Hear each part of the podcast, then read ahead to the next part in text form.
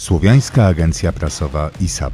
Zapraszamy na nasze podcasty, kanał YouTube oraz artykuły, recenzje i wydarzenia na www.isap.info.pl. ISAP. Rzetelne źródło słowiańskiej wiedzy.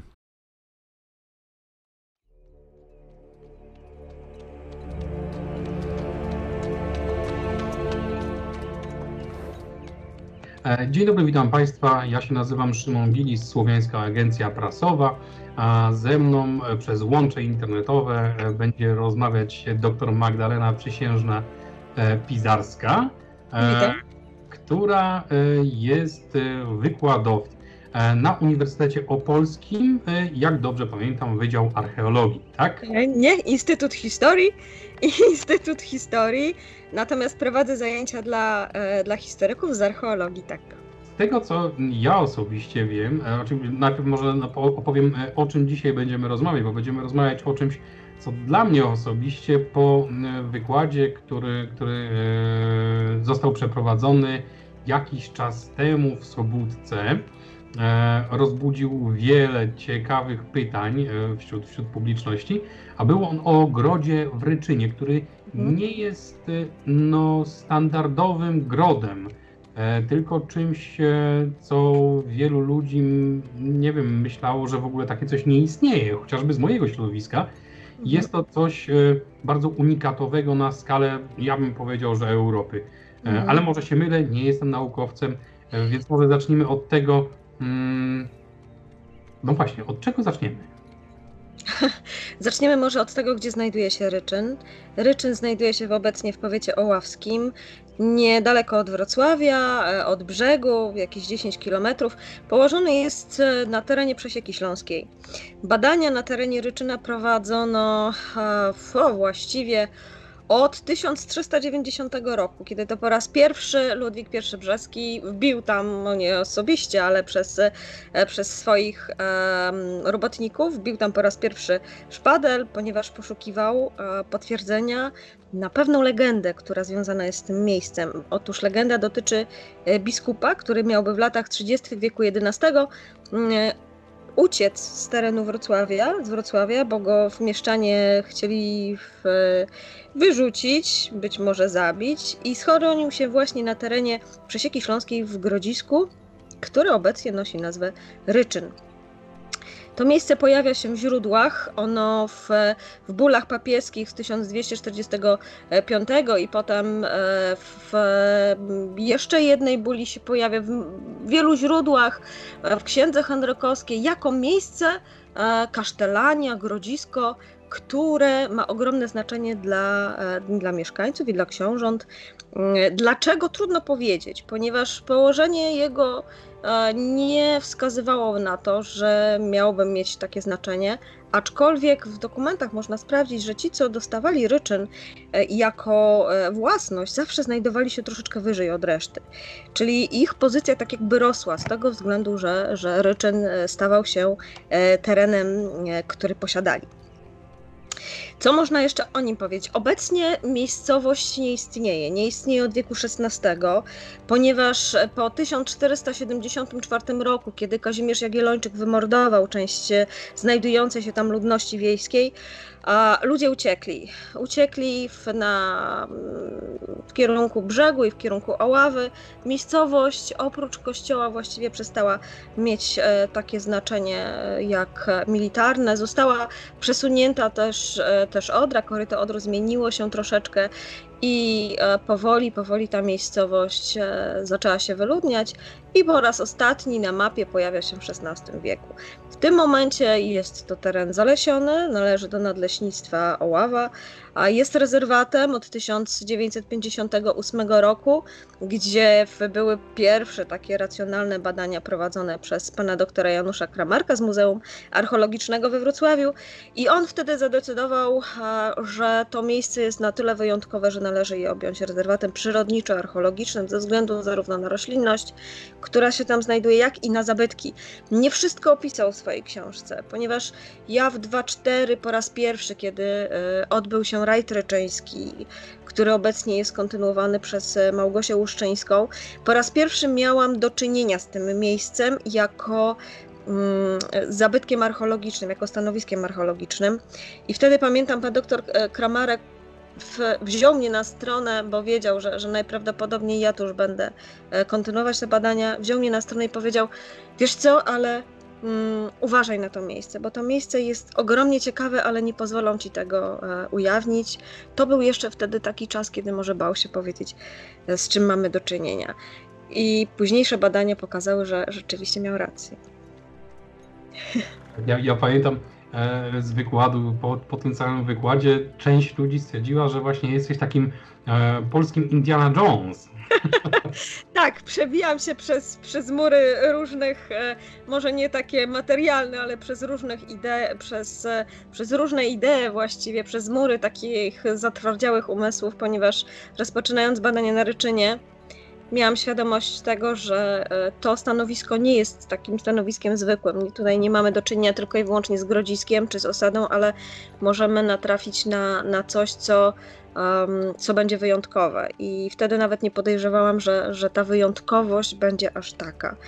W miarę upływu czasu ludzie, którzy e, towarzyszyli wykopaliskom, e, badacze, naukowcy, wspierając nas, ale też negując te nasze odkrycia, Przyzwyczaili się chyba do tego, że Ryczyn jest wyjątkowy, że nie zdarzają się tam sytuacje oczywiste i nie należy wszystkiego interpretować tak, jak podręcznik nakazuje. Zresztą, mm, biorąc pod uwagę już własne doświadczenie, mogę powiedzieć, że, że stanowiska archeologiczne bardzo rzadko są na tyle sztampowe, że można je kwalifikować do takiego jednego nurtu. Grodziska to grodziska, osady to osady, a cmentarze to cmentarze. Nie.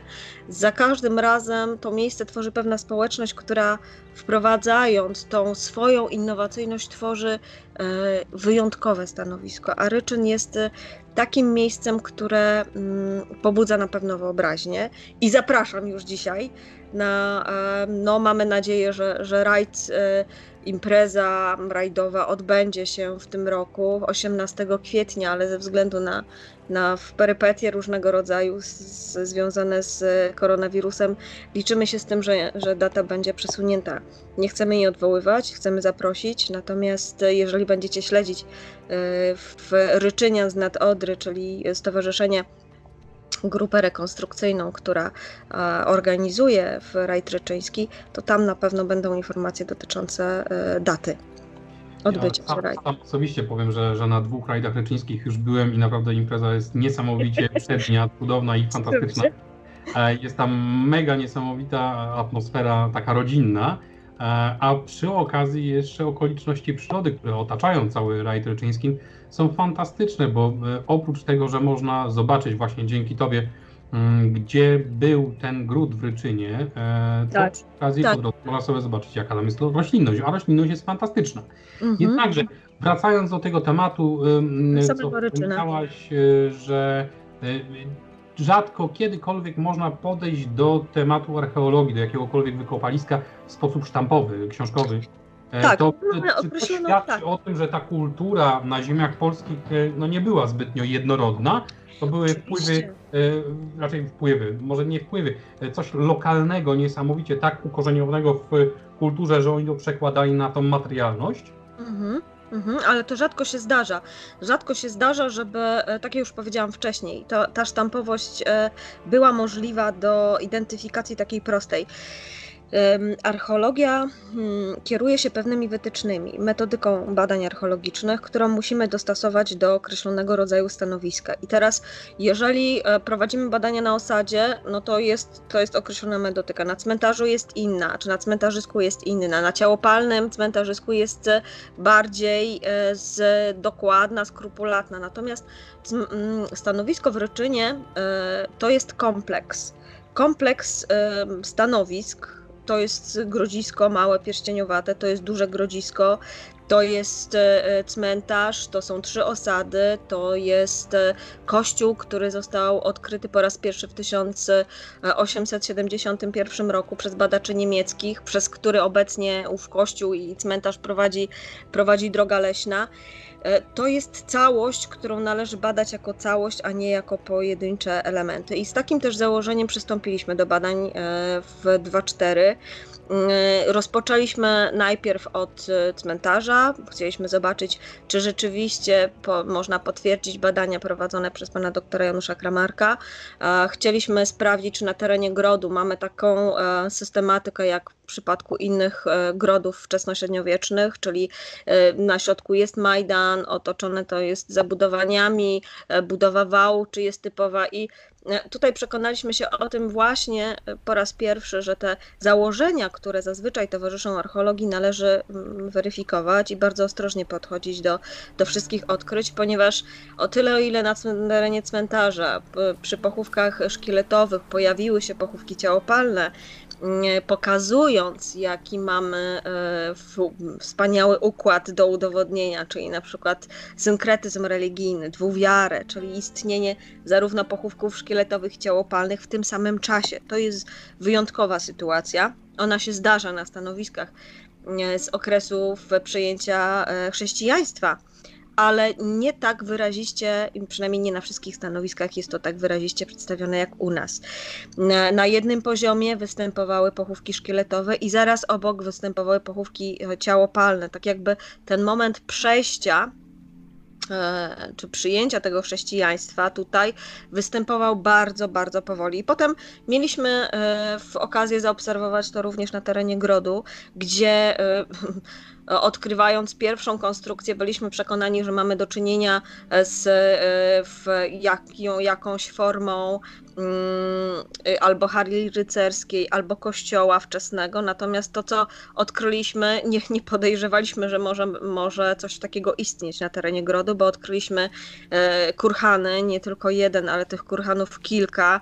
I to nas zaskoczyło właściwie, bo miejsce przeznaczone e, na w osadnictwo, tak, założenia grodowe, no, nie, nie było tym, czego się spodziewaliśmy. I to była pierwsza niespodzianka, i zaczęliśmy weryfikować te wszystkie nasze dotychczasowe dane, bo e, no, spodziewając się e, w domów, zastaliśmy kurhany, czyli miejsce obrzędowe, a nie i, mm, i pochówki, natomiast nie, nie coś, co związanego było z osadnictwem.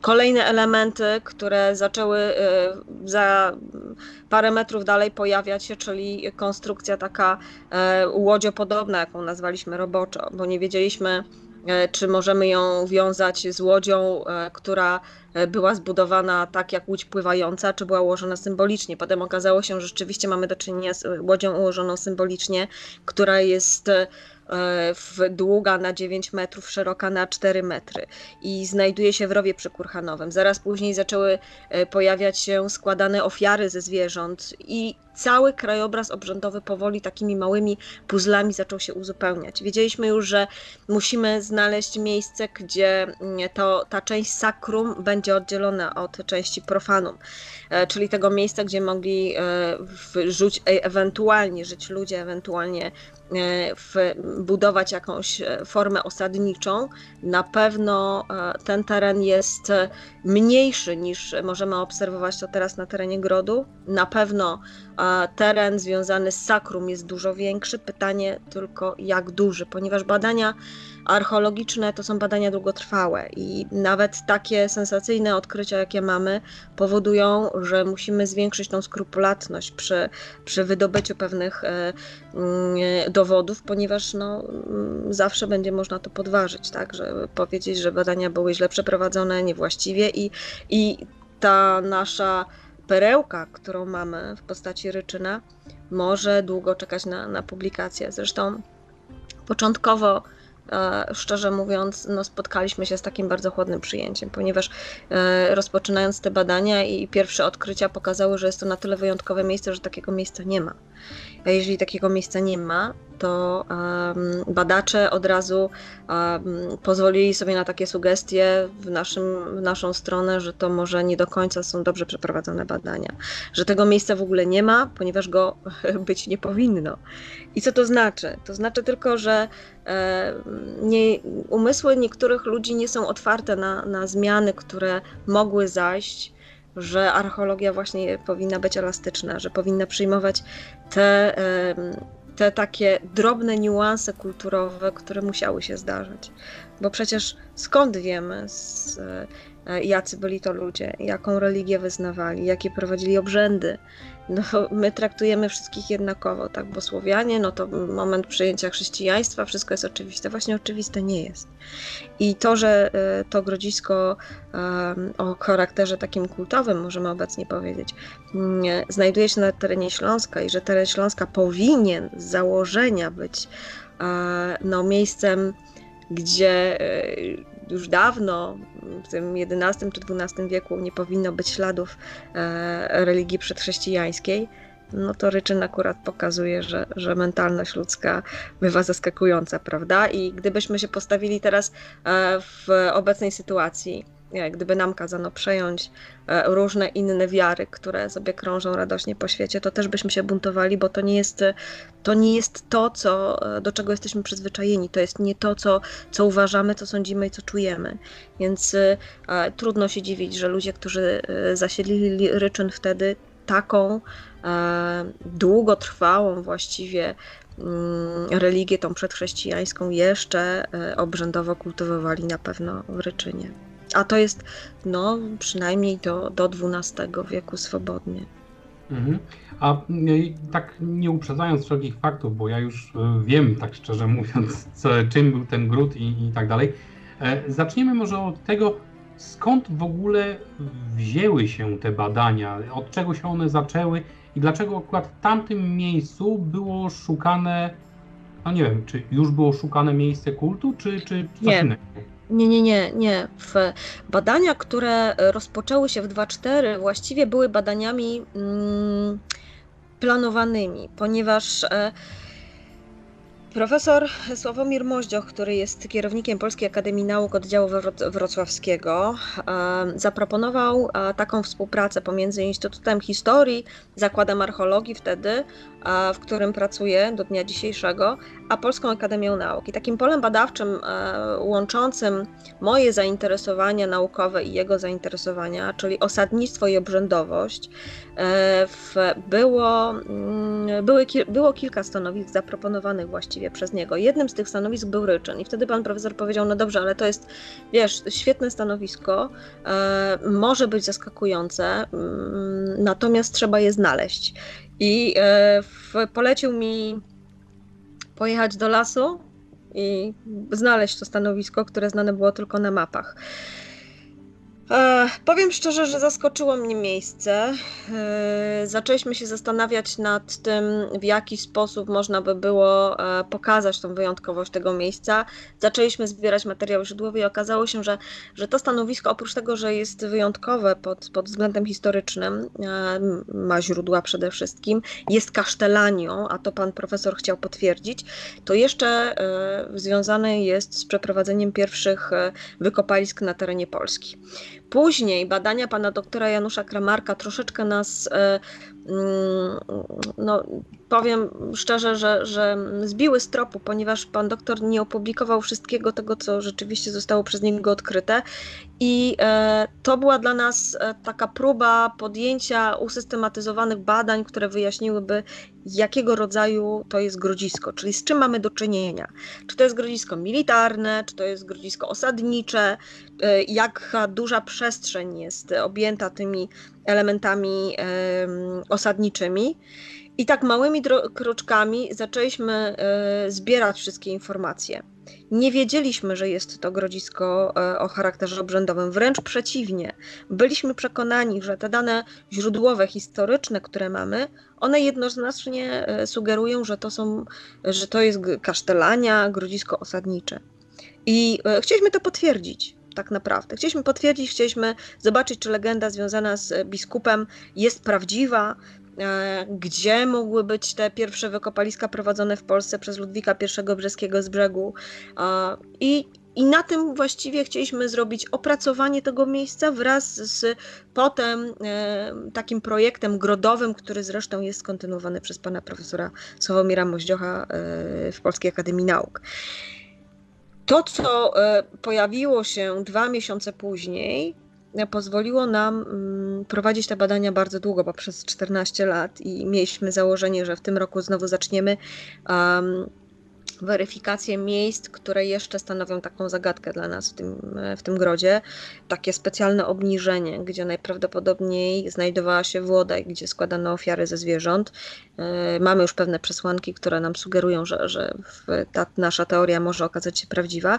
I sama e, budowa wałów grodu, które nie są, e, inaczej nie posiadają śladów stałych konstrukcji czyli usypane są z samej ziemi, z samego piachu, co jest irracjonalne, czy byłoby irracjonalne w porównaniu z, z innymi grodami i również z tym faktem, że całość e, grodziska pierścieniowatego otoczona była wodą. Także no Powiem szczerze, że, że to była zagadka od samego początku. E, kolejne badania potwierdzały mm, naszą, e, nasze podejrzenie, że mamy do czynienia z mniejszą formą grodu, czyli nie jest to tak duży gród, a przynajmniej nie w pierwszej formie nie był tak dużym grodem, jak widzimy go teraz. Obecnie ma on 150 na 150 metrów. Jego wały zostały zbudowane dwufazowo, to już teraz też wiemy, gdzie pierwsza część jest to, jest to wał wcześniejszy, druga część jest to wał późniejszy. Pytanie tylko przez kogo usypany gdzieś po wieku XII najprawdopodobniej. E, już wiemy, że, że teren jest oddzielony, że e, jest e, ta, ta część z, związana z zabudową jest bliżej osad, a część związana z sakrum jest dalej. Chcielibyśmy potwierdzić w tym momencie obecność kurhanów poza, poza wałami i sprawdzić ich chronologię, datowanie. Udało nam się potwierdzić tylko i wyłącznie obecność mm, drewna jako mm, podwaliny, jako takiego moszczenia pod, pod cały gród. Zrobiliśmy daty dendro i okazało się, że mamy do czynienia z dębem, który został ścięty jesienią e, w 900 83 i 4 roku. Także datowania samego grodu posiadamy. Co do charakteru, no to tutaj jeszcze mm, musimy powalczyć z tą naszą, z tą, z tą naszą archeologią i z tymi odkryciami, bo nie wszystko jest takie oczywiste, a musi być, przynajmniej e, pokazać, e, że gród jest wyjątkowy. Także początkowe założenia nie były od razu obrzędowe. My chcieliśmy tak jak powiedziałam wcześniej, pokazać e, charakter tego grodu, określić go. E, byliśmy przekonani o tym, że to jest kasztelania, a, otaczające osady i, i źródła historyczne tak jakby potwierdzały. Nasze badania archeologiczne niestety nie. I tutaj był pierwszy kij wbity w mrowisko, ponieważ część historyków od razu powiedziała, no bo to jest niemożliwe, to co macie jest po prostu niemożliwe, bo to jest kasztelania. Ale z drugiej strony, przy założeniach e, kasztelanii, kasztelan wcale tam mieszkać nie musiał. To była jego własność, to był jego teren. Natomiast e, miano kasztelanii dotyczyło terenu, a nie konkretnej zabudowy czy, czy e, budynku, który miałby się tam znajdować. No dobrze, czyli już wyjawiliśmy pewnego rodzaju sekret dotyczący tego grodziska, że, że nie było to ani grodzisko obronne, ani osadnicze. E, było to grodzisko sakralne, które, e, no właśnie, co tam ludzie robili e, i chyba najciekawsza z tego rzecz, co tam się w ogóle znajdowało, co wiemy na tą chwilę, co się, co się tam dzieje, działo. Um, Wydaje się słusznym twierdzić, że gród, który y, możemy oglądać y, obecnie, czyli tak jak powiedziałam, te, te 150 na 150 metrów y, niezamkniętego pierścienia otoczone, otoczonego wałami o wysokości do 15 metrów, to jest, tak jak, to jest tak naprawdę dwie części. Pierwsza część to jest część być może, bo nie mamy tego potwierdzonego, to jest hipoteza związana z osadnictwem, czyli z przygotowaniem tego, co działo się poza terenem osadniczym, czyli w tej, tej części obrzędowej. Tam mogło znajdować się, a mogła znajdować się świątynka, mogło znajdować się jakieś miejsce, gdzie przygotowywano ofiary, bądź też trzymano ofiary ze zwierząt, które później składano w tej części obrzędowej. Mamy do czynienia tutaj z miejscem, gdzie zostało odkrytych około siedmiu kurhanów. Te kurhany zostały usypane na specjalnie przygotowanej platformie z gliny były tak jakby dosypywane jeden do drugiego. Pierwszy odkryty przez nas miał wysokość, hmm, trudno powiedzieć, około 5 metrów. Mm, jego szczyt został zniwelowany e, zaraz po 1000, najprawdopodobniej po 1390 roku, wtedy kiedy e, Ludwik I Brzeski prowadził pierwsze badania i nie znalazł tego, czego się spodziewał, czyli nie znalazł pochówku biskupa z legendy związanej z, z, z latami 30., z ucieczką z Wrocławia. I e, oddał ten teren Dominikanom Brzeskim. Dominikanie Brzescy wyrównali ten teren, czyli wszystkie e, kopce, które mogłyby się tam znajdować, straciły tą swoją e, w górkę, te, te swoje płaszcze kamienne, one zostały rozsypane i teren został wyrównany. Dlatego my rozpoczynając badania nie byliśmy świadomi tego, co spotkamy e, w metr poniżej, z tego względu, że no, teren wydawał nam się e, płaski. Odkrycie pierwszego kurhanu dało, do, dało sporo do myślenia. Łódź, która została, czy, czy konstrukcja łodziopodobna, która została znaleziona zaraz przy nim, zaczęła sugerować nam, że, że mamy do czynienia tutaj z miejscem właśnie związanym z kultem, z miejscem związanym z wierzeniami. Mm, w samym nasypie kurhanowym e, odkryliśmy około 75 e, miejsc, gdzie zdeponowano szczątki ludzkie, spalone pod y, y, konstrukcją łodziopodobną przy ofiarach ze zwierząt. Tam była, były poćwiartowane zwłoki i psa, i bydła, i świnki, i ułożone to wszystko było w taką specjalną drabinę żywnościową, czyli ktoś stworzył taką platformę z, no my obecnie odkrywając to, to współcześnie to widzimy kości zwierzęce, ale musimy sobie zdawać sprawę z tego, że oni z kości bogom nie składali, tylko było to, były to poćwiartowane zwłoki, tuszki zwierzęce, porozdzielane na wielkości zwierząt, czyli na samej górze ułożono największe zwierzątka, a coraz niżej, coraz niżej, coraz niżej, coraz mniejsze, bo i zdarzały się tam i ptaki, i ryby, i skorupki jaj e, w ptasich, i małże, wszystko taką, taką lodóweczkę ktoś sobie stworzył e, ofiarną dla, e, dla bogów. Oprócz tego zboże, e, obecnie zachowane w formie spalonej, bo gdyby, gdyby ono nie było spalone, to, to nie zachowałoby się do dnia, do dnia dzisiejszego. Drugim takim elementem było, był najprawdopodobniej zbudowany na terenie Łodzi, gdzieś w centrum Dom Zmarłych, czyli taka konstrukcja drewniana, która służyła za miejsce, gdzie złożono zwłoki osoby, do której należał ten, ten kurhan. To mógł być kurhan rodowy, to mogło być miejsce, gdzie pochowano drużynkę, tak, w głowy tego, tego grodu na przykład. Jego też tam w tym, w tym domu zmarłym złożono i spalono całą konstrukcję. Wybrano kości. Po nim właściwie, po tej osobie spalonej zostały e, tylko monety, które z, wedle tego, co mówią numizmatycy, konserwatorzy, były zlepione trupim jadem. Także na pewno ktoś tam spoczywał. Potem wybrano wszystkie kości, popiół, zasypano i e, w, do do łodzi zdeponowano mm, zboże w, w workach albo w jakichś pojemnikach organicznych, które do dnia dzisiejszego nie, nie zachowały się. Pod łodzią, pod tą konstrukcją łodziopodobną, znaleźliśmy niespalone, poobcinane głowy zwierzęce. To była i głowa końska, to była i głowa psa, to były i żuchwy bydlęce, wszystko porozrzucane, takie właśnie jak to złożone w ofierze. I cała masa różnych artefaktów organicznych i nieorganicznych, od monet, przed przęśliki, przez kryształy górskie, które są przecież uznane jako jeden z elementów właśnie takich magicznych. Jako kryształ, e, jako minerał miał e, za zadanie odpędzać e, wszystko zło od tej osoby, która była tam pochowana. Takich przedmiotów znaleźliśmy tam bardzo dużo, więc nie zostało tam wyrzucone przez przypadek. To była ofiara, tak samo jak zwierzęta ułożone w tej drabinie żywnościowej. Do tego kurhanu były nas dosypane następne i następne które również zawierały wykopane jamki, w których zdeponowano kości spalone ludzkie.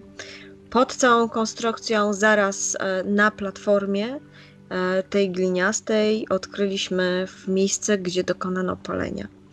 Ale mm, to jest trudno wytłumaczyć tak online. To trzeba by było pojechać do tego miejsca i zobaczyć to, zobaczyć to na żywo, ponieważ każdy kurhan ma swoją chronologię i swój czas.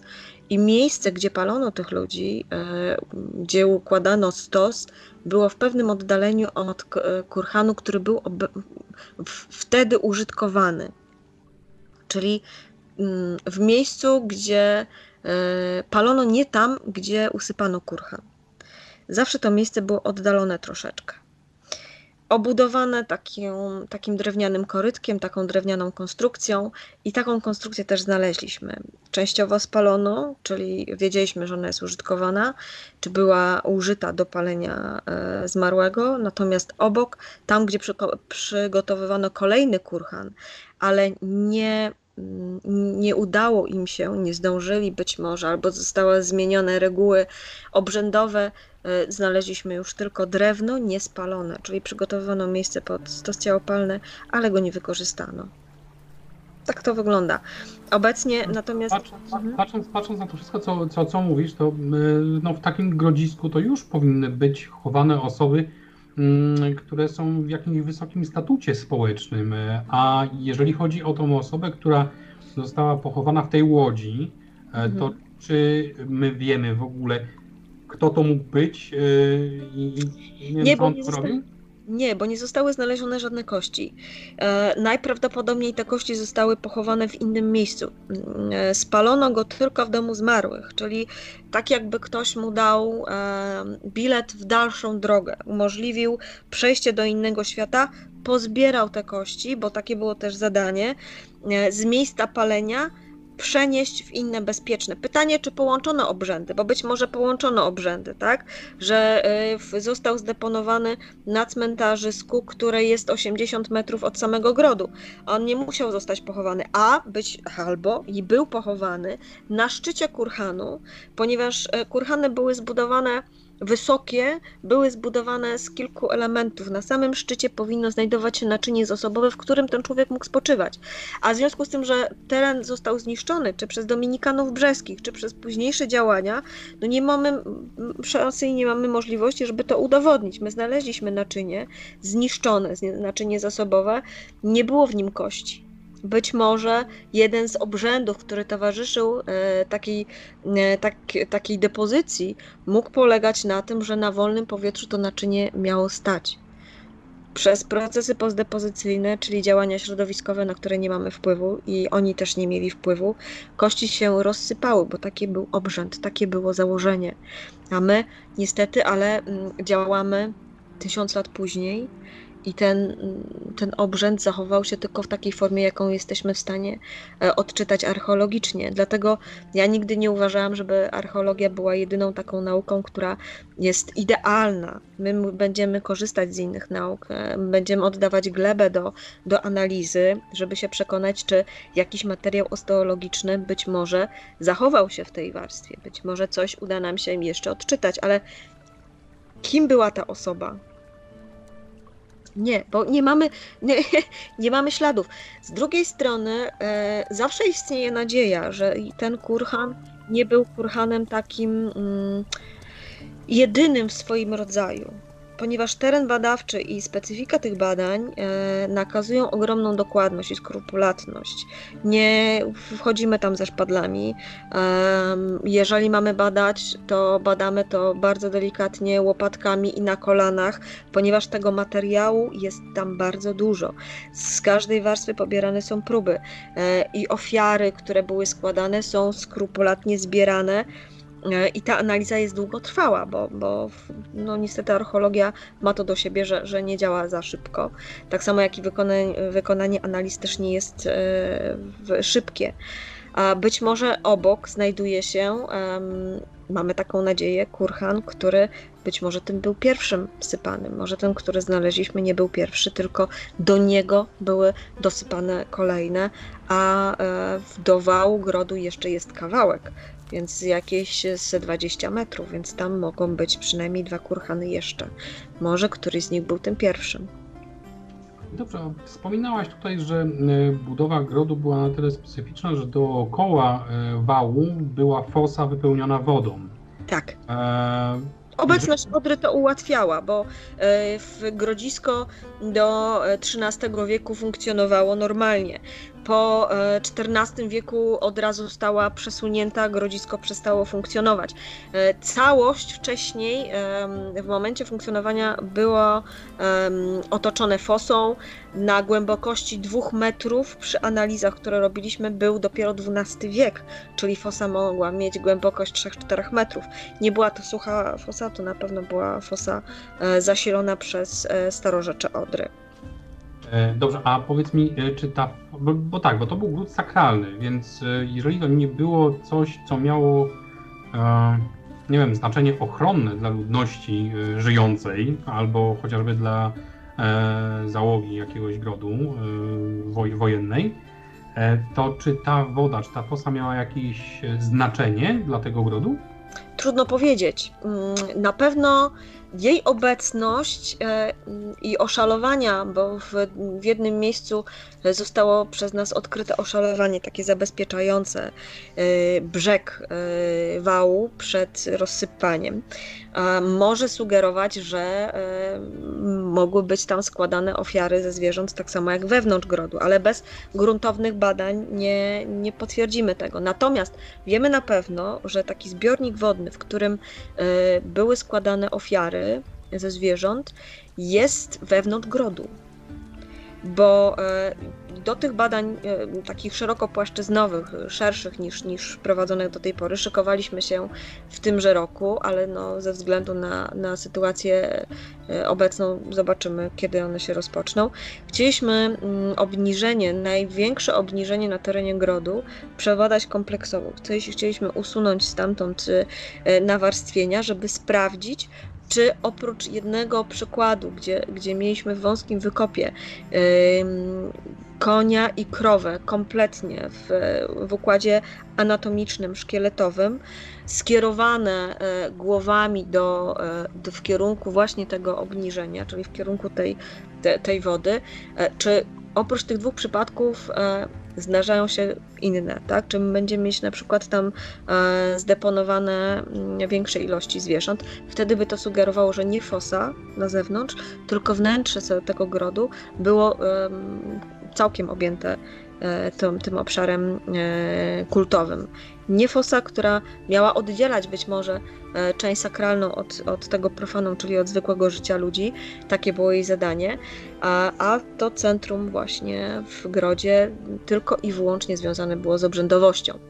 Mamy jeszcze, e, mamy jeszcze część e, no niezbadaną na razie tak dobrze, tą część po stronie południowej, którą rozpoczął pan dr Janusz Kramarek, ale jego, e, jego badania nie wykazywały żadnych takich zmian e, skierowanych w kierunku e, obrzędowości, wręcz przeciwnie, w kierunku badań osadniczych, czyli udowodnienia, że ten gród był, był osadniczy. Ale to zobaczymy. No, no musimy, musimy znowu zacząć badać, e, ponieważ nie cały teren jest penetrowany przez nas.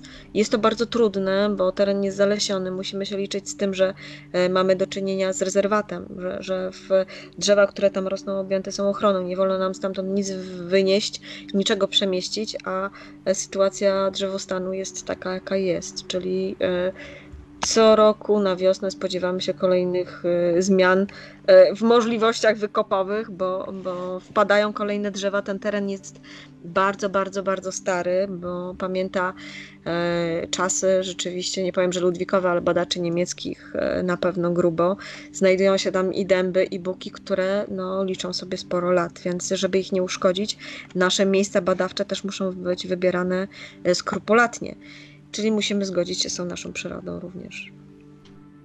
Mm, e, powiedz mi, jeżeli chodzi o właśnie badania porównawcze, e, nie ma naprawdę na terenie Europy jakiegokolwiek e, innego obiektu, który można by było porównać do tego ogrodu sakralnego z Ryczyna? Wiesz co, od tego czasu, kiedy my rozpoczęliśmy nasze badania i naszą batalię właściwie o to, że, że ryczeń jest wyjątkowy, zaczęły się pojawiać, e, zaczęły się pojawiać takie stanowiska, które mm, związane są z obrzędowością, ale nie na taką skalę. Nie odkryto miejsc, gdzie składano ofiary, nie odkryto poćwiartowanych mm, tusz zwierzęcych, nie odkryto konstrukcji łodziopodobnych. Występują one, ale w innym kontekście. Żadne z nich nie pojawia się na terenie grodu, otoczonego wałem. Są grody kultowe, pojedyncze, e, gdzie znajduje się pojedyncze spalone e, kości ludzkie, ludzkie, nie zwierzęce, ale ludzkie, i, e, i to wszystko nie ma. Jeżeli są konstrukcje łodziopodobne, to znajdują się one przy kurhanach związanych z wikingami. Jeżeli są konstrukcje związane z miejscami ciałopalenia, to one są połączone już z początkami przyjęcia chrześcijaństwa, czyli takim zanikiem tych obrzędów przedchrześcijańskich, w cudzysłowie mówiąc pogańskich, gdzieś w okolicach Berlina. E, są w okolicach Upsali e, te konstrukcje łodziopodobne, ale to jest wszystko. Nie ma takich miejsc e, z, taką ogromną, z takim ogromnym natężeniem tych obrzędów, które są tutaj w Ryczynie. To jest ewenement, rzeczywiście. A jeżeli chodzi właśnie o tą łódź, jeszcze dojdziemy do tego, bo to mnie strasznie notuje. Powiedz mi, czy to może nam mówić, że kultura słowiańska, która gdzieś tam się e, na tych terenach e, przewalała, pomieszała się z kulturą skandynawską, gdzie... Oczywiście, że tak. Ależ oczywiście, że e, no słuchaj, jeżeli w badacze niemieccy w 1931 roku zaczęli badać opolski ostrówek w Opolu, gród piastowski i jeżeli znaleźli tam elementy skandynawskie, Czemu to jest ta sama rzeka? Czemu nie mieliby być e, w Ryczynie? Czemu nie mieliby być we Wrocławiu? Przecież my mamy ślady, e, dowody w postaci artefaktów, że ci ludzie rzeczywiście e, pływali tutaj. Oni pozostawiali swoje ślady. Czemu nie mogli pozostawiać swoich śladów genetycznych? Mogli zostać, mogli się osiedlić, mogli wspomagać. Ja na przykład jestem blondynem, więc o niebieskich oczach to różnie bywa, może jak... Nie bywa, zdecydowanie, zdecydowanie. Zważywszy na to, że e, pani profesor Koćka-Kręc prowadzi badania genetyczne pierwszych piastów, a gdzie i wiem, że już jest na końcu właściwie tej drogi badawczej i możemy się spodziewać e, wyników lada moment, to mogą nas te wyniki zaskoczyć. Rzeczywiście, my w Ryczynie mamy ten element skandynawski, który mm, związany jest z łodzią, ale mamy też e, osełki skandynawskie, które z materiału skandynawskiego, który w, został przeanalizowany przez badaczy wrocławskich i tak, dziewczyny, koleżanki mówią, to jest e, materiał stamtąd. Wymiana, handel, czemu nie? E, badania genetyczne, które do tej pory były prowadzone na mm, szkieletach odkrytych na cmentarzysku w Ryczynie, co prawda nie potwierdzają tego, ale my mamy 153 szkielety, które są w takim stanie zniszczenia ze względu na drzewa rosnące na tym cmentarzu, że to i tak dziwne, że, że te analizy udało nam się przeprowadzić i że, że wyniki jakieś są. Chcemy y, obecnie mm, no, wrócić również y, do tych badań, żeby złożyć y, próbki do, do badań izotopami, które nam powiedzą skąd oni pochodzili właściwie, nie tylko DNA, ale izotopy jeszcze. Być może okaże się, że w tym materiale genetycznym potwierdzi się to, że to byli ludzie również zmieszani z, e, z tymi genami skandynawskimi. Ja nie widzę tutaj żadnych przeszkód, gdyby tak miało być. Czemuż? Odra stanowiła świetne miejsce komunikacyjne, handlowe. No ci ludzie wymieniali przecież produkty i wszystko, a to była jedna trasa. Zahaczyli o Wrocław, zahaczyli o Ryczyn, wylądowali w Opolu, e, w miejscu, które było dużo większe, e, ale pozostawili swoje ślady wszędzie. Także może się okazać, że, że tutaj ten pierwiastek e, skandynawski również się znajdzie. no to mamy mm, gród sakralny, a powiedz mi, jak będzie wyglądała przyszłość badań? Co zamierzacie tam, e, gdzie zamierzacie kopać, co zamierzacie sprawdzić i jakie są predykcje, co tam w ogóle może jeszcze istnieć, być, co można odkryć. No wiesz, e, co może być? Wszystko. Tyle ci powiem, wszystko tam może być. Biorąc pod uwagę um, możliwość i to, co mamy, a czego nie mamy, nie mamy świątyni. Nie mamy świątyni wewnątrz grodu. E, nie mamy czegoś takiego jak Arkona. Być może z takie miejsce, czy najprawdopodobniej takie miejsce tam powinno być. Mm, z danych archiwalnych z 1771 roku pochodzi taka wzmianka e, uczniów e, z pierwszego gimnazjum brzeskiego, że podczas wycieczki z nauczycielem zostało, oczywiście tych takich badań nie przeprowadzali, ale pokopali coś w cudzysłowie, więc została przez nich odkryta fragment, został przez nich odkryty fragment jakiegoś założenia e, obronnego, które miałoby się tam znaleźć, połączonego z elementami drewnianymi. Pytanie z jakiego okresu? Mogło być to coś, co, e, co było albo wczesnym kościołem, albo właśnie taką świątynką przedchrześcijańską.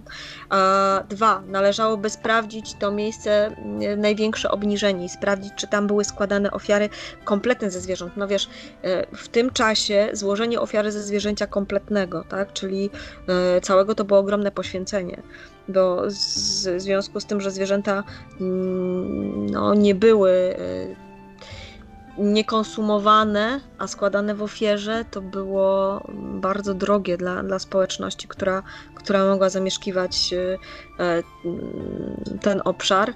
Więc jeżeli będzie ich tam dużo więcej, to znaczy, że miejsce to miało ogromne znaczenie dla nich, bo wdeponowali to, co było dla nich najdroższe tak, z ogromnym poświęceniem. E, mamy tam zwierzęta, które nie dożyły czwartego roku życia czyli młode, czyli tak jak nakazywały obrzędy, zwierzęta musiały być złożone młode, żeby bogowie byli zadowoleni.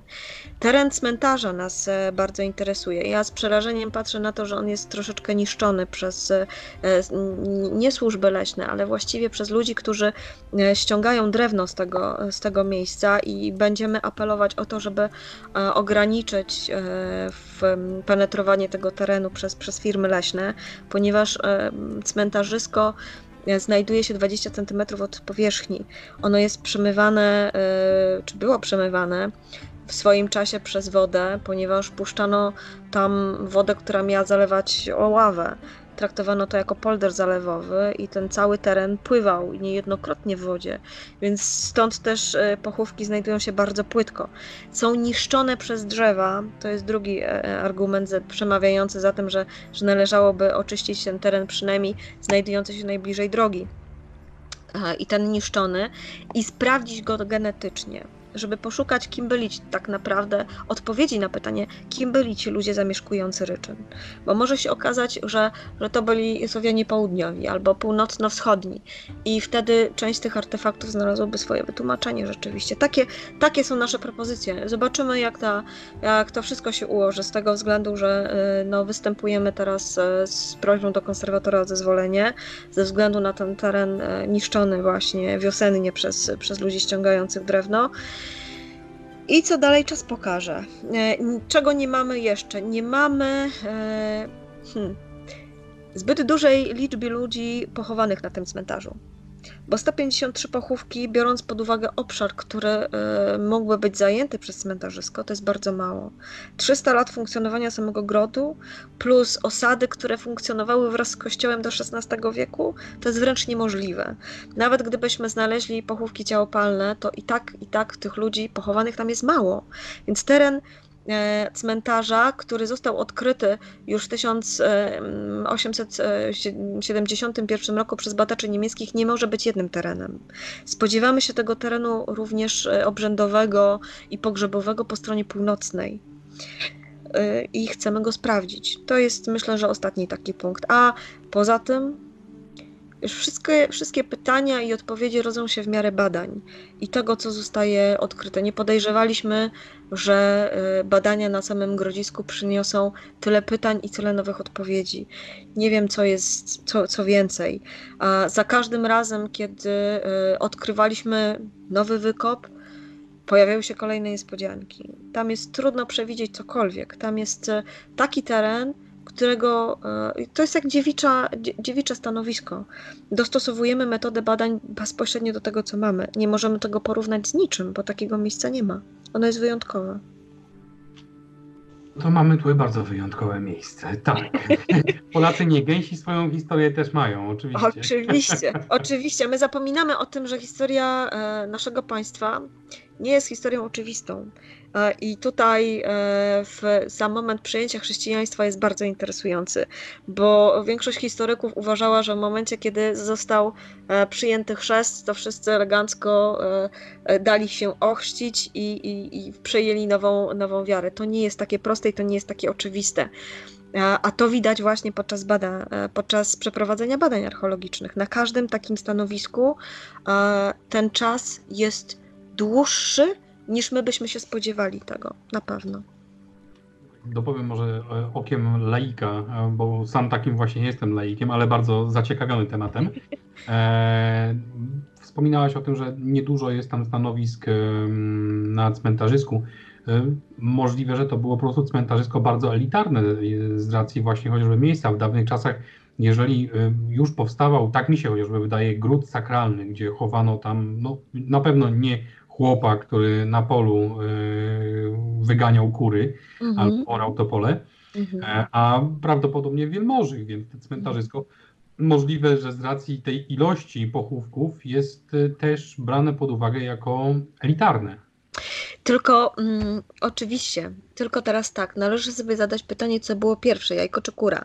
Czyli co było pierwsze, czy, czy najpierw e, lokowano gród, czy najpierw lokowano gród i czy założenia związane z lokowaniem tego grodu od razu były obrzędowe, czy dopiero w momencie, kiedy lokalizowano tam drużynkę złożoną z takich, a nie innych osób, na, wyznaniowych być może, ta, ten kierunek tworzenia tego grodu był inny. Tego nie wiemy do tej pory, ponieważ e, nie ma zachowanego drewna wewnątrz samych wałów. Nie możemy sprawdzić, kiedy te wały powstały tak naprawdę. Nie możemy sprawdzić, która część, czy ta e, związana być może z osadnictwem, czy ta obrzędowa jest wcześniejsza. Tego nie wiemy. Tutaj wypadałoby przeprowadzić kompleksowe badania, a co do tego, no to, to potrzeba czasu, ludzi i, i nakładów finansowych. Z drugiej strony, jeżeli e, mówimy o elitarnym cmentarzysku położonym poza e, samym grodem, to ono by było też wyposażone. Tak? Jeżeli wkładasz kogoś do grobu i jest to ktoś możny, to dajesz mu na, w ramach daru i wyposażenia te elementy, które mu się należą, bądź też chcesz pożegnać go godnie. Tam byli ludzie, którzy praktycznie nie posiadali wyposażenia przy sobie. Więc y, albo no, najłatwiejszą, naj, taką najlepszą, e, najlepszym wyjściem byłoby lokalizowanie tego miejsca gdzie indziej jeszcze. Nie, nie musiało być tylko jedno cmentarzysko, tych miejsc mogło być, mogło być więcej. Ze względu na teren podmokły dostosowywali się też do, do, do terenu, do potrzeb swoich. E, działały trzy osady i kościół do XVI wieku, więc a nie chowali się daleko. To nie był teren na tyle dogodny, e, uprawny czy, czy e, sadowniczy, że, że można by było, nie wiem, e, wszędzie się lokować, tak? Czyli wszędzie wyznaczyć sobie miejsce te, pochówku. To był teren podmokły. On do dnia dzisiejszego jest nieprzychylny, więc najprawdopodobniej wyznaczyli inne miejsca. Ale to mówię, to pokażą dopiero badania, bo to są dywagacje. My przypuszczamy, że tak mogło być. A jak było naprawdę? Żadne z nas nie jest w stanie postawić się w sytuacji osób tam mieszkających. To po pierwsze.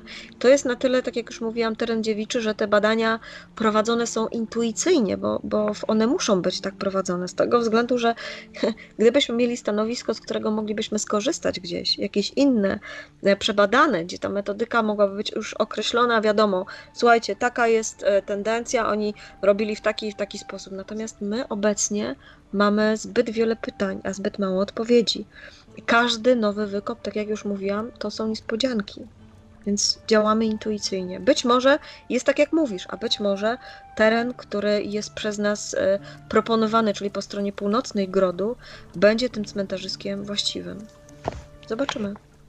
Wydaje mi się, słuchając tej całej opowieści, że, że materiału e, do badań tam jest na no, nie pokolenia archeologów. Na tak, pokolenia archeologów. Pokolenia archeologów, dokładnie. dokładnie. E, ale e, zakończając tą fantastyczną dyskusję, ja bym chciał jeszcze o jednej rzeczy tutaj wspomnieć, e, o której z Tobą rozmawiałem już o tym. Dlaczego? Ponieważ w środowiskach słowianofilii, bym to nazwał, albo ludzi, którzy, którzy, którzy bardzo cenią sobie swoje własne korzenie, jest takie często przeświadczenie, że mm, przed 966 roku no nie było zbytnio dużo co opisywać, pokazywać i tak dalej, i tak dalej, i tak dalej. No i oczywiście trzeba byłoby tutaj zastosować e, Giesztroja Moszyńskiego e, i innych e, archeologów, etnografów, żeby pokazać, czy ta historia jednak była. A ty zrobiłaś krok bardziej w stronę ludzi, mhm. którzy chcą poznawać właśnie tą piękną kulturę poprzez no, naukę już wyższą. Mhm. Możesz coś opowiedzieć o tym projekcie? Znaczy to jest, y, tak, jest to projekt taki nowatorski, ponieważ chcemy e, zorganizować studia, które będą związane właśnie z poznawaniem tej kultury materialnej i niematerialnej, która nie ograniczałaby się tylko i wyłącznie do e, kultury średniowiecza, tylko chcemy pokazać, że ta kultura od e, czasów najdawniejszych była atrakcyjna dla ludzi. W jaki sposób ona przebiegała, jak przebiegały obrzędy, połączyć ze sobą nie tylko archeologię, ale szereg innych nauk, ponieważ e, my korzystamy z tego codziennie, każdego dnia i tłumaczymy ludziom, którzy przychodzą na stanowisku, na stanowisko, że przedmioty, które są tam zgromadzone, można pokazać, można ich produkcję pokazać, można ich e, zastosowanie pokazać za pomocą tak zwanej archeologii żywej, ale korzystając też z innych nauk, e, wykorzystując ich wiedzę do tego, żeby przybliżyć bardziej tą kulturę. I pomyśleliśmy sobie o stworzeniu takiego kierunku, który połączyłby ze sobą właśnie te elementy archeologiczne, historyczne, etnograficzne i pokazał, pokazał tą kulturę bliższą, ba nauczył ludzi ją rozumieć. Bo e, my uważamy, że że jak coś już było, tak jak już powiedziałeś, e, przed chrztem to nie liczy się, to jest nieważne, wręcz przeciwnie. Powinno się wrócić do tych czasów, powinno się pokazać tą kulturę, bo te umiejętności, które pozyskiwali ludzie wtedy, są nieocenione i łatwiej jest nam zrozumieć e, nawet e, działania czasów współczesnych na podstawie tego, co było kiedyś. Człowiek, jeżeli nie będzie znał własnej kultury, nie będzie miał własnej świadomości, jest jest nagi, jest taki obcy, po prostu. E, chełpi się tym, że zna Europę na wskroś, a tak naprawdę nie ma o niej bladego pojęcia, ani o tych działaniach, które były w epoce kamienia, ani w epoce brązu, jak wytwarzano pewne rzeczy, jak dochodzono do tych technologii, jak starano się zrozumieć elementy obrzędowe, jak składano ofiary e, w różnych miejscach e, i w jeziorach, i w rzekach, i w bagnach, jak ludzie zachowują, zachowują się tą tą, tą swoją duchowość do dnia dzisiejszego, jak my, archeolodzy, to tłumaczymy, bo e, dla większości ludzi to jest e, problem. Dla większości ludzi to jest e, archeologia, to wstrzymuje inwestycje i tak dalej. Nie, my badamy kulturę materialną i opowiadamy nie tylko o przedmiotach, ale o charakterze tych ludzi, którzy żyli i tworzyli tą, jak dla siebie, współczesność. Dzięki nim jesteśmy na tym etapie rozwoju, na którym jesteśmy. Więc warto by było skorzystać z tego, co oni nam proponowali i pokazać w każdej z nauk, od filologii przez kulturoznawstwo, że można wyciągnąć z tego bardzo dużo. Przedmioty, które e, chcemy zaproponować, to, to będą przedmioty dotyczące e, i religii, i wierzeń, i dawnych tradycji, i tej materialnej kultury, i tej niematerialnej. Po to, żeby ludziom uświadomić, że to jest ważne i to jest nasze, niezapożyczone. Nie musimy sobie tego kupować. My to mamy, ponieważ to jest nasza tradycja. A e, trzeba na ludzi, ludzi e, nauczyć szanować tą tradycję, bo oni zapominają i ci młodsi, i ci starsi, traktując to jako coś zbędnego. A my chcemy pokazać, że to jest ważne, wartościowe i że warto ją poznać i może wtedy świat wyda się łatwiejszy troszeczkę. Konfucjusz chyba w jednym ze swoich poematów filozoficznych powiedział taką rzecz, że znając gdzie jesteśmy i znając swoją przyszłość, możemy wyznaczyć swoją przy, przyszłość, przeszłość, możemy wyznaczyć swoją przyszłość. E, no i tego się trzymajmy, bo, bo nauki, które, które no, będą na tym kierunku, będą w stanie e, ludziom pokazać, mhm. wytłumaczyć właśnie, jaka przyszłość ich czeka, bo wiemy, tak. gdzie jesteśmy. Jeżeli poznamy tylko przeszłość, to wystarczy wyznaczyć tylko linię prostą. Tak, wiemy, wiemy, gdzie jest. Poza tym ja osobiście twierdzę jeszcze, że, że, że jeżeli chodzi o mm, te wierzenia przedchrześcijańskie, E, to właśnie z nich wywodzą się wszelkiego rodzaju kulturowe dogmaty, które się urodziły. Nigdy nie było na odwrót, to nie była najpierw kultura, a później wierzenia, tylko z wierzeń tak, e, tak. wychodziła kultura. A ta Tak, kultura epoki kamienia. właśnie ten materializm cały, czyli na przykład jak lepili z gliny. Tak. e, e, Jak budowali szałasy, jak budowali domy, jak rozniecali ogień od takich najprostszych rzeczy do tych najbardziej złożonych, jak powstawała technologia, którą wykorzystujemy do dnia dzisiejszego. I e, chciałabym, żeby na ten kierunek, jeżeli uda się w końcu e, znowu wznowić studia, tak, wrócimy na uniwersytety po tej całej akcji, to żeby na ten kierunek nie tylko uczęszczali młodzi ludzie, którzy dopiero zaczynają swoją drogę, ale wszyscy, którzy będą tym zainteresowani. Czyli będziemy starać się tak organizować program studiów, aby każdy, kto pracuje, uczy się, bądź też wykonuje gdzieś daleko jakiś zawód, mógł z tych studiów skorzystać. Jaka to będzie jeszcze forma, to dopiero pokażą, myślę, że pokaże czas. Natomiast e, każdy będzie mógł z tego kierunku skorzystać. Będziemy się starać o to, żeby był on nieodpłatny e, i żeby no, każdy znalazł tam miejsce dla siebie.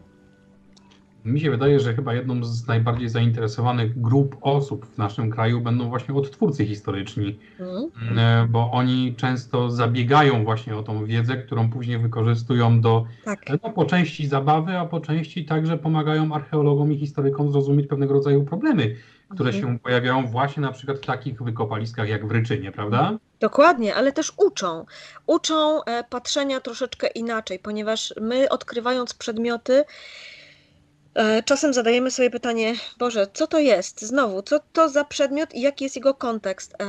I ci, którzy odtwarzają we właściwy sposób oczywiście tą kulturę dawną, materialną i niematerialną, pokazują nam również e, użycie, zastosowanie tych przedmiotów i ich produkcję. I wtedy łatwiej nam jest zinterpretować i obiekty, które mamy, i kontekst występowania danych przedmiotów. A to jest najważniejsze, bo tak jak powiedziałam wcześniej, to nie tylko przedmioty są ważne, ale kontekst występowania ich i to, gdzie one się znajdują, bo moneta znaleziona w grobie będzie mieć całkiem inne znaczenie niż moneta znaleziona na, e, na bruku kamiennym, czyli na ulicy średniowiecznej. To, są, to jest ta sama moneta, tak samo się nazywa, ale jest całkiem inne jej przeznaczenie i znaczenie dla osoby, która ją zgubiła, bądź też zdeponowała w sposób świadomy.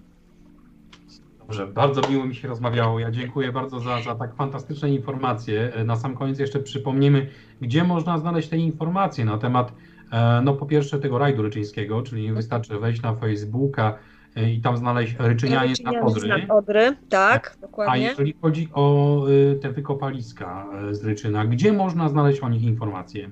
One publikowane są e, zarówno w czasopismach, jak i w, w monografiach. Będzie teraz e, wydawana monografia samego Ryczyna, która, e, no mam nadzieję, że zainteresuje tych, którzy jeszcze chcą poczytać o tych takich nowinkach archeologicznych ryczyńskich.